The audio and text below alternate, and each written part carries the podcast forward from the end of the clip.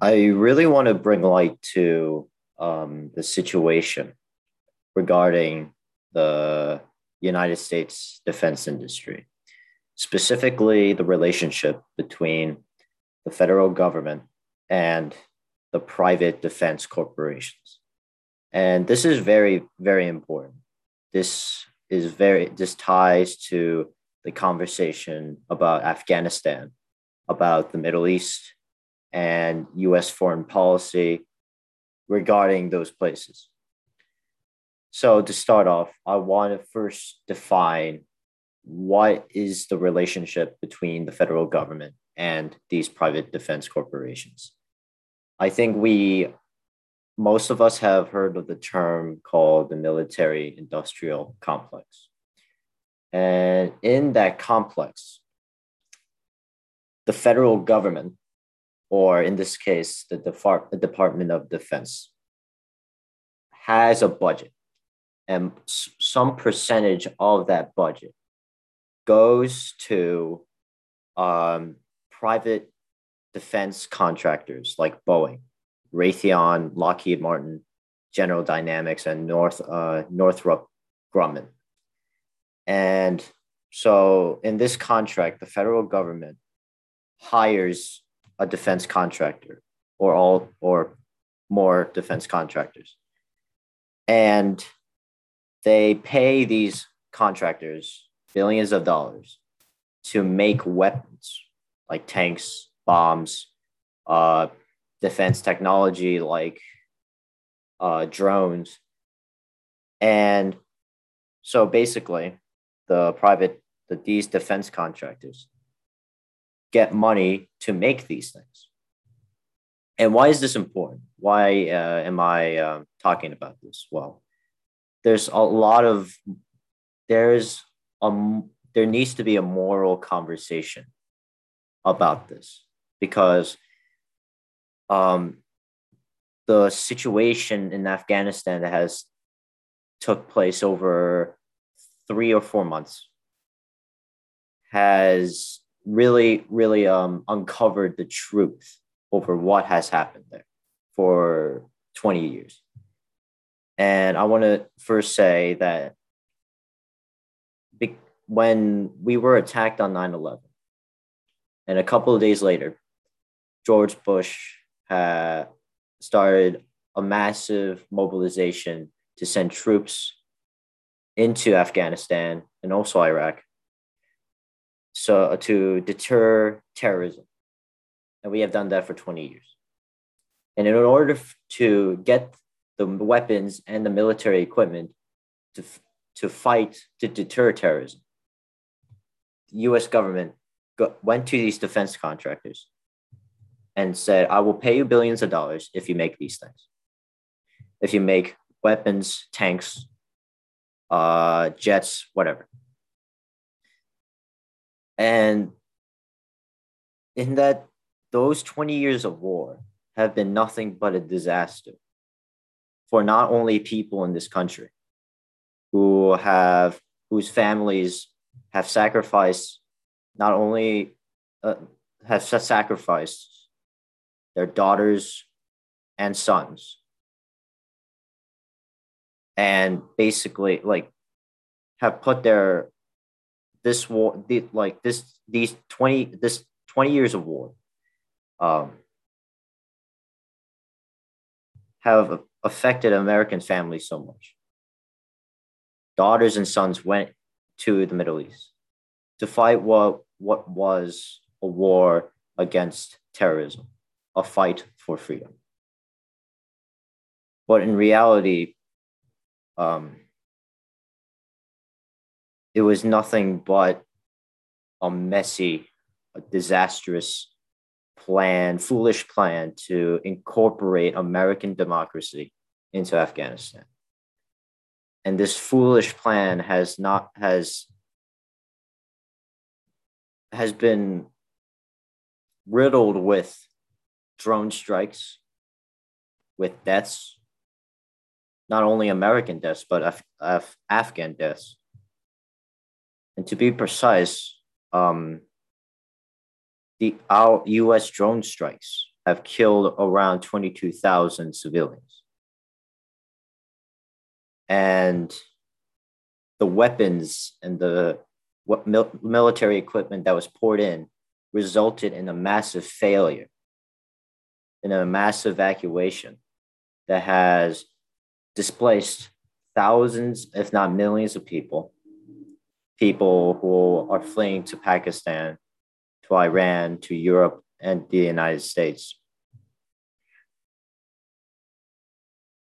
To, in a grand perspective, it was a war that was very that we thought we could win that we thought we could gain something out of that to which was a democratic government we this war was branded as a fight for freedom which but instead it was exactly the opposite in which so many unneed uh, so many lives were lost. 20 years in these 20 years. So in a like in a in a grand perspective it seems that this war was a loss to so many people except for these defense contractors who were who were responsible for making bombs to making drones that they sold to the United States government. And in return, they profited off of that.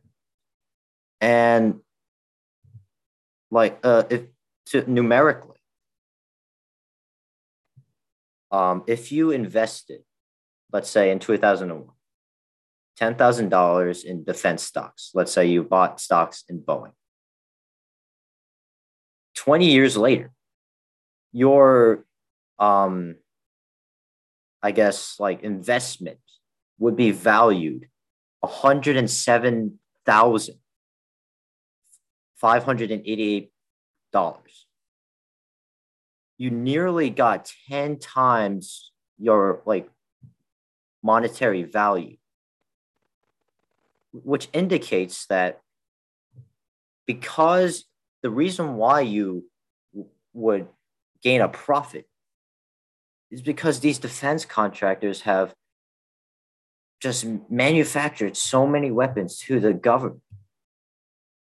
And basically, the, the defense contractors have profited over the deaths of thousands and thousands of not only Afghan people, but of American soldiers. It goes to show that like, if you look at the details of this war, like it, it's you would know you would learn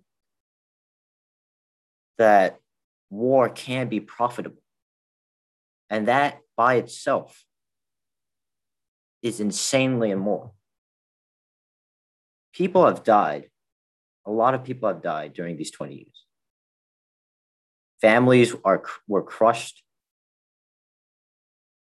American Afghan families, but that was due to the mobilization of militaries, which that, that mobilization is funded by these defense contractors. And it's so frustrating that that is how it works because this entire war has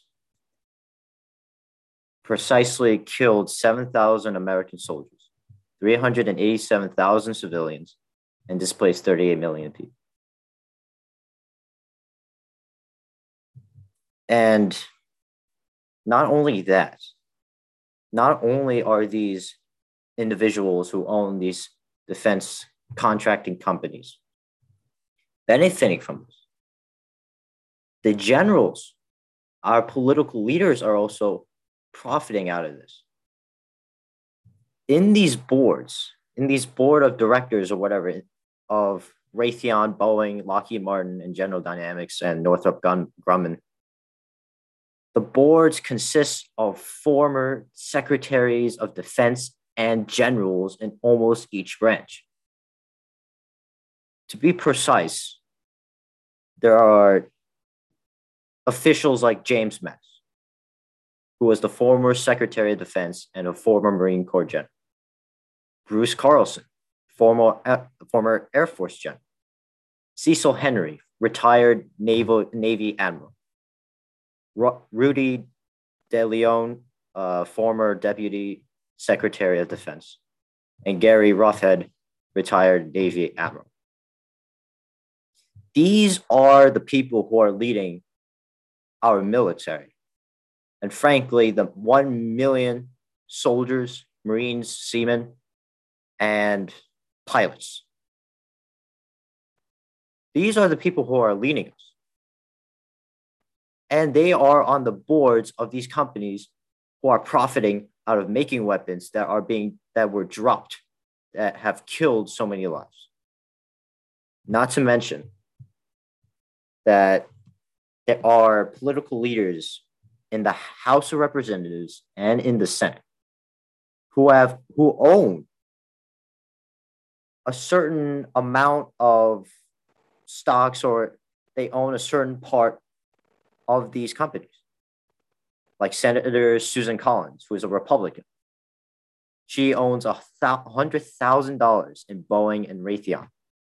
Senator John Hink- Hickenlooper, a Democrat who owns $250,000 in Raytheon.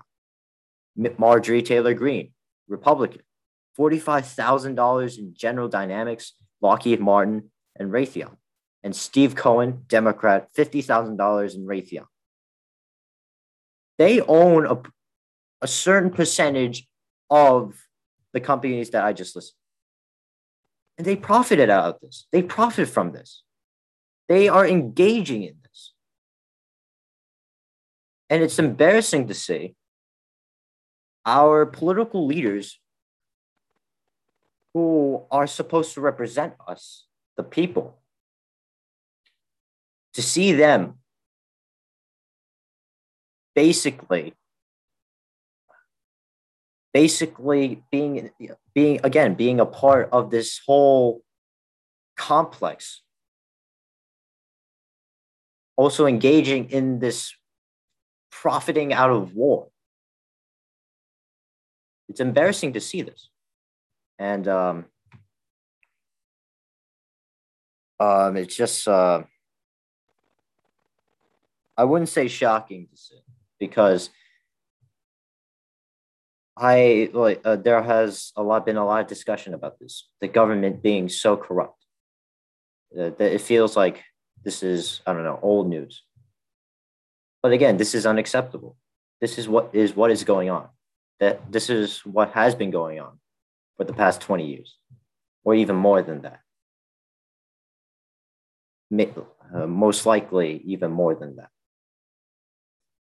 And in order to remedy this situation, I think we need to consider the nationalization of the defense industry,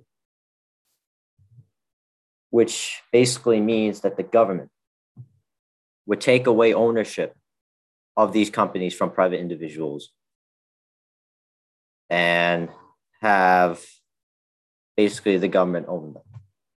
But then again, there's a question of if the government is also engaging in this war profiteering, how can we know that nationalization is the best answer? I think people need to real uh, people need to know what is happening here. What I've just um, said for the past three or four minutes. And it is up to us, the people, to recognize that some of our political leaders are engaging in this. And in the next election, vote them out and put in anti war, anti war people who will think twice about military engagement who will think twice about defense policy and to think twice about US foreign policy in general. And I think that's what we need to do. And um, because this entire situation leads to a bigger and broader discussion about war, about the United States' role in the world, and geopolitics in general.